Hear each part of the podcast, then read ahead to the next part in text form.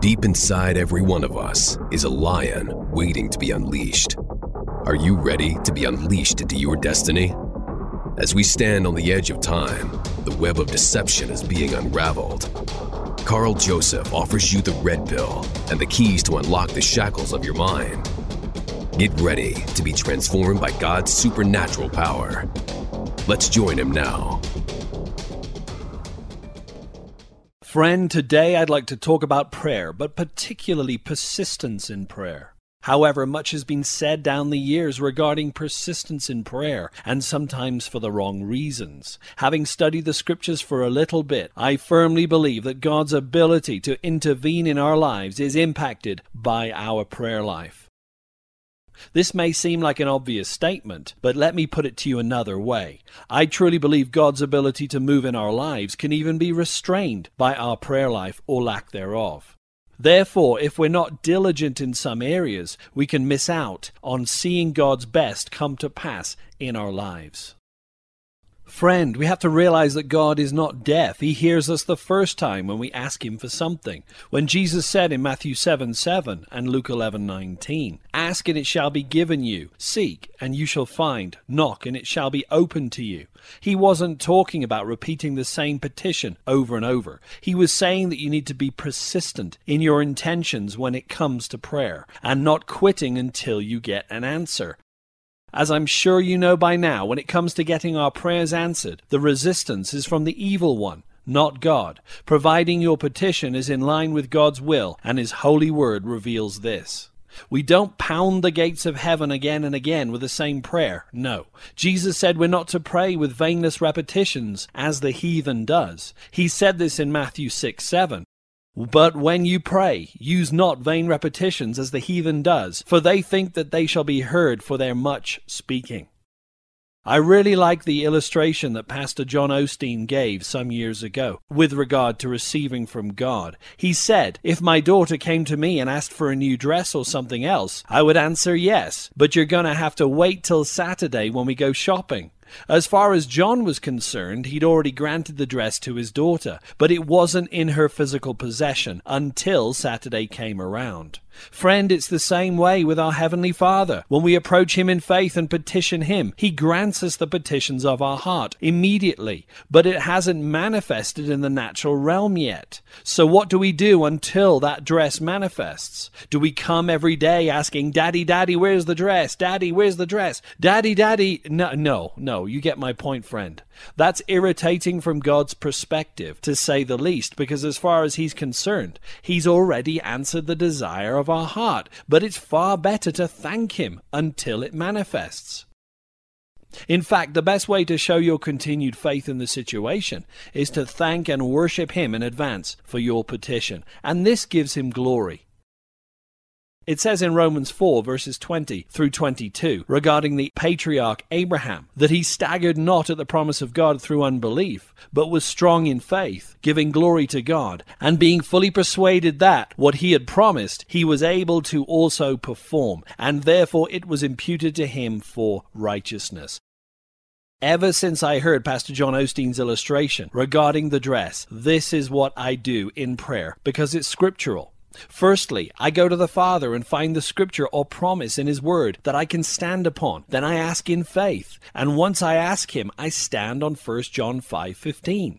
It says, And if we know that He hears us, whatsoever we ask, we know that we have the petitions that we desire of Him. Now, one thing I do is make sure my heart isn't condemning me before I ask, because if it is, then I won't have confidence that God is going to answer my prayer. Remember 1 John 3:21. Beloved, if our heart condemns us not, then we can have confidence toward God, and whatsoever we ask, we receive of Him, because we keep His commandments and do those things that are pleasing in His sight. Remember, the Apostle Paul said, holding a clear conscience is the mystery of faith, and we need to keep our hearts tender before God. So when we're confident, we can stand upon 1 John 5:14. And this is the confidence that we have in Him, that if we ask anything according to His will, He hears us. Now, there are quite a few scriptural examples where the Lord commands us to ask and pray. If God is in control of everything, and the world works according to his perfect will by default, then why in the scripture is God asking us to pray, call upon his name, cast out spirits, heal the sick, send laborers into the harvest, or do the works of the Father? Friend, there is a purpose for prayer and action for the church. We cannot discard this. Now let's return to Luke 18, which is a very famous passage on the persistence of prayer, but it's often wrongly interpreted, and I'm going to read it for you now in verse 1. And he spake a parable unto them to this end, that men ought always to pray and not to faint, saying, There was in a city a certain judge, which feared not God, neither regarded man. And there was a widow in that city, and she came unto him, saying, Avenge me of my adversary. And he would not for a while.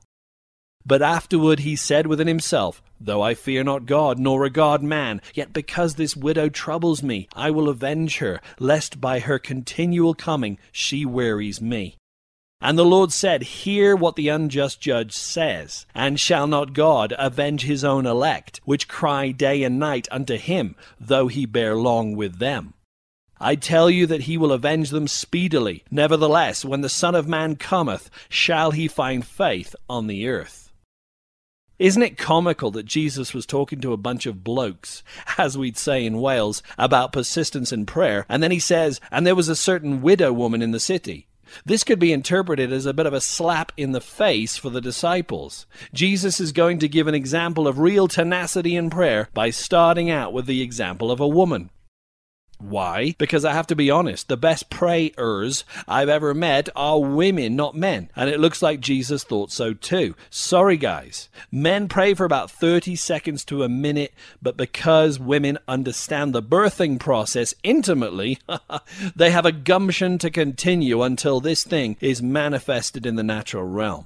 They just won't let go and are willing to endure some discomfort along the way. But men, not necessarily so. I like the way Marilyn Hickey used to say it. We need to have bulldog faith, a faith that's not willing to let go until the answer to our prayer materializes. The reason she gave the example of the bulldog is because the lower jaw bone of an English bulldog projects upward in front of the upper jaw and is called a turn up.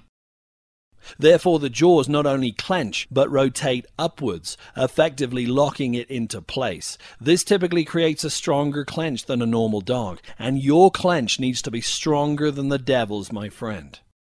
Now back to Luke 18. The widow woman is commended for her persistence in petitioning for justice against her adversary, compounded by the fact that she was facing an unjust judge. The unjust judge was temporarily withholding the rightful justice she deserved, and she needed to cry out day and night. Satan is the one who withholds rightful justice on this earth, friend, and he is a typology of the adversary in this passage.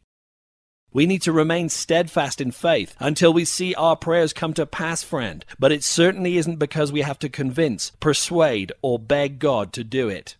God is our vindicator. He will avenge us in due season, and we should not take vengeance into our own hands, no matter how tempting it might be to do so. Remember King David, friend. Several times he had the opportunity to take vengeance upon King Saul, who was hunting him day and night, but he chose not to do so. Remember in the book of Romans, chapter 12, verse 19, it says, Dearly beloved, avenge not yourselves, but rather give place unto wrath, for it is written, Vengeance is mine, I will repay, saith the Lord. Friend, this widow woman was seeking to make right a wrong that occurred against her, and prayer is the best means by which God can do this in your life, instead of taking matters into your own hands in the flesh. In my own life, there have been times when I've been wronged and taken matters into my own hands, and times when I didn't and left it up to God. When I did so, the outcome was for the benefit of all, and especially in my favor also. Now, people have mistaken God for the unjust judge in this passage, whom we need to wear down by our continual coming. This is not so. To designate God as an unjust judge is not in unison with a total representation of God in Scripture and is the wrong interpretation of this passage. Also, an unjust judge is subject to bribes typically, so this judge was evidently not to be trusted for the right outcome. One takeaway from this passage is that even if an unrighteous judge is willing to answer the prayer of this widow, this serves as a standard Jewish how much more argument. In other words, how much more will a righteous judge like our Heavenly Father answer our prayers? Friend, it won't take much, will it? Remember when Jesus spoke of God's goodness in Matthew 7:11. If you then, being evil, know how to give good gifts unto your children, how much more shall your Father which is in heaven give good gifts to them that ask him?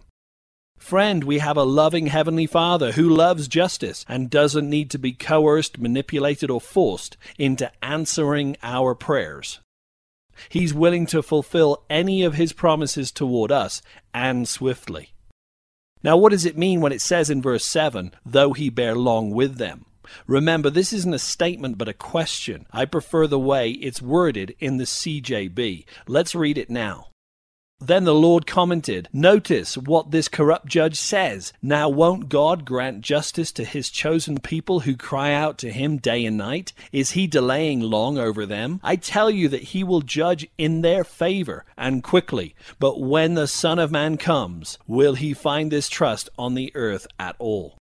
Friend, God isn't delaying anything. Like I said, the resistance is not from Him, although I will say that sometimes it can take time for God to position certain things to answer our prayers. Remember, Abraham received the promise of Isaac through faith and patience, not faith only. Patience is waiting well, not just waiting, otherwise, the scripture would say he inherited the promise through faith and waiting. We could also be waiting on the angels to do their bidding in the spiritual realm before we see the answer manifest in our life. Do you recall the prophet Daniel when he prayed in Babylonian captivity? Let's read Daniel chapter 10, verses 12 through 13. Then said he unto me, Fear not, Daniel, for from the first day that you did set your heart to understand, and to chasten yourself before your God, your words were heard, and I am come for your words. But the prince of the kingdom of Persia withstood me one and twenty days. But lo, Michael, one of the chief princes, came to help me, and I remained there with the kings of Persia. Two things to note here, friend. Daniel's words impacted the situation, and there was satanic resistance in the heavenly realm, hindering the immediate answer to Daniel's prayer. Clearly, the Prince of Persia is not a physical entity in this context, as he resisted an angel in this passage. So, what if Daniel had not prayed at all, or if he'd quit after 10 days? I fear he wouldn't have seen the manifestation of his prayer. This was an insight into the spiritual realm from the Old Testament. Only when Daniel diligently continued in faith did his prayer manifest.